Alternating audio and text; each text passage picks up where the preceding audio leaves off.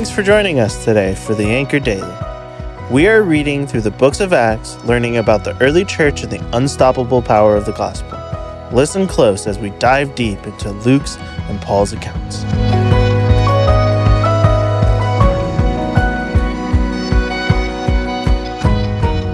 When you started reading today's scripture verses, 1 Corinthians chapters 3, 4, 5, and 6, what was your gut reaction?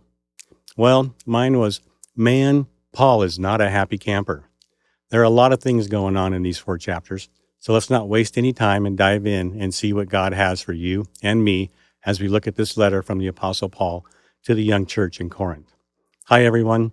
Mark Wasmiller here, and I'm thrilled to have this opportunity to discuss today's Anchor daily readings from Paul's second letter to the church of Corinth. Did I just misspeak there? No.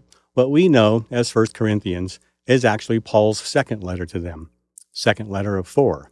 But I'll leave that to you to ferret out and study for yourself. Now I'm going to date myself here. I was born in 1963 and I grew up in the late 60s, the 70s, and early 80s.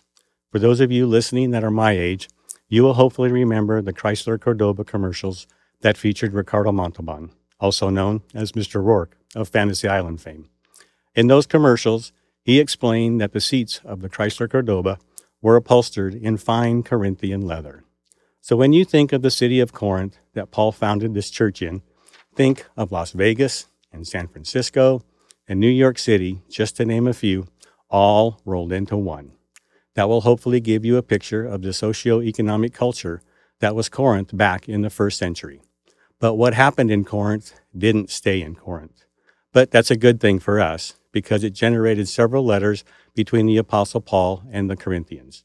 And we are the benefactors of that communication. So let's dive in, shall we? So, what strikes me first and foremost in how Paul addresses the recipients of this letter he calls them brethren. And that is there to remind us that Paul is speaking to fellow believers, to Christians. We read the whole of Scripture. It is important to remind ourselves that there are only two classes of people in God's economy believers and unbelievers.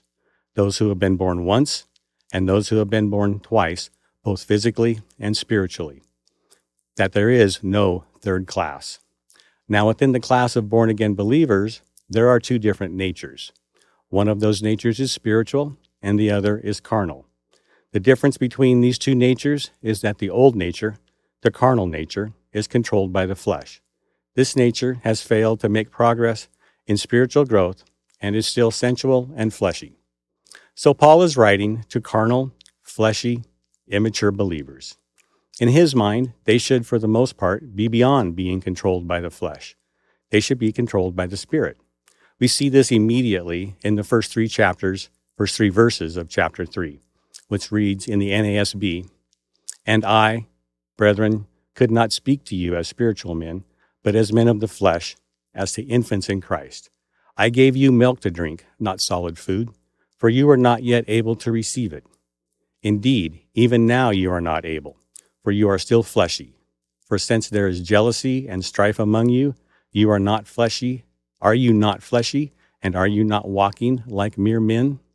If you look at verse 3 in various translations, it's really kind of interesting the different ways that it's translated. The Amplified Bible uses the phrase, to a worldly people dominated by human nature, mere infants. The Revised Standard Version says, men of the flesh, as babes.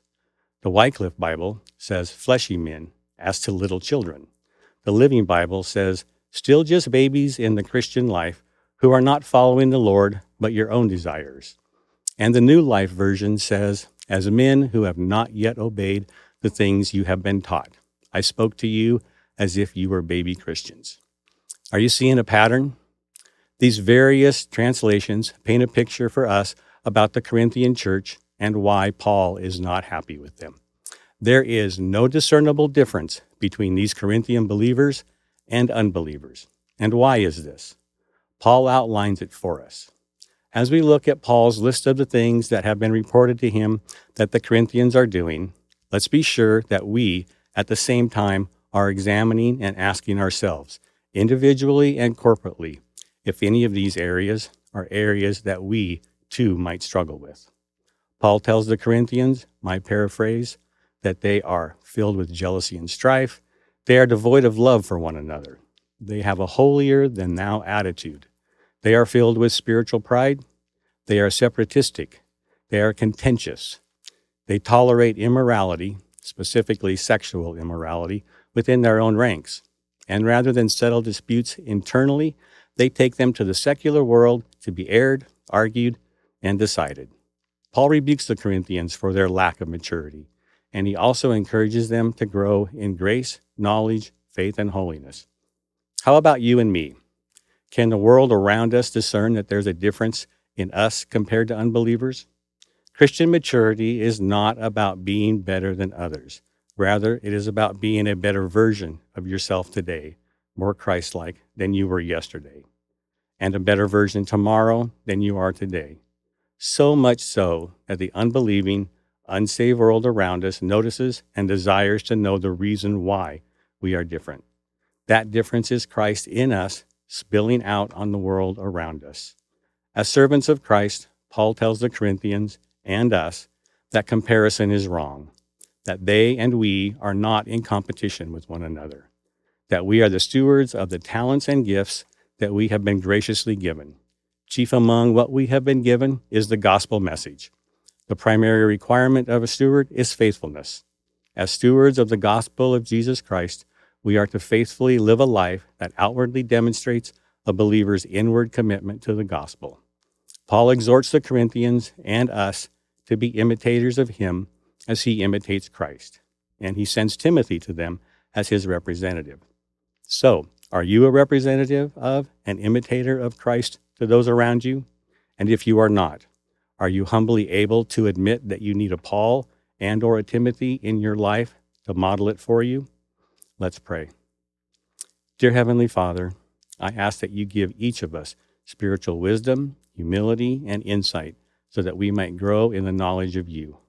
That our hearts would be flooded with the light so that we can understand the confident hope that you have given to us and have been called who have been called by you called to be bearers to the good news of your gospel to a hurting world that so desperately needs your loving touch and embrace. May we not act or think in such a way that would detract from your call on our lives to be witnesses for your Son, in whose mighty and precious name I pray. Amen.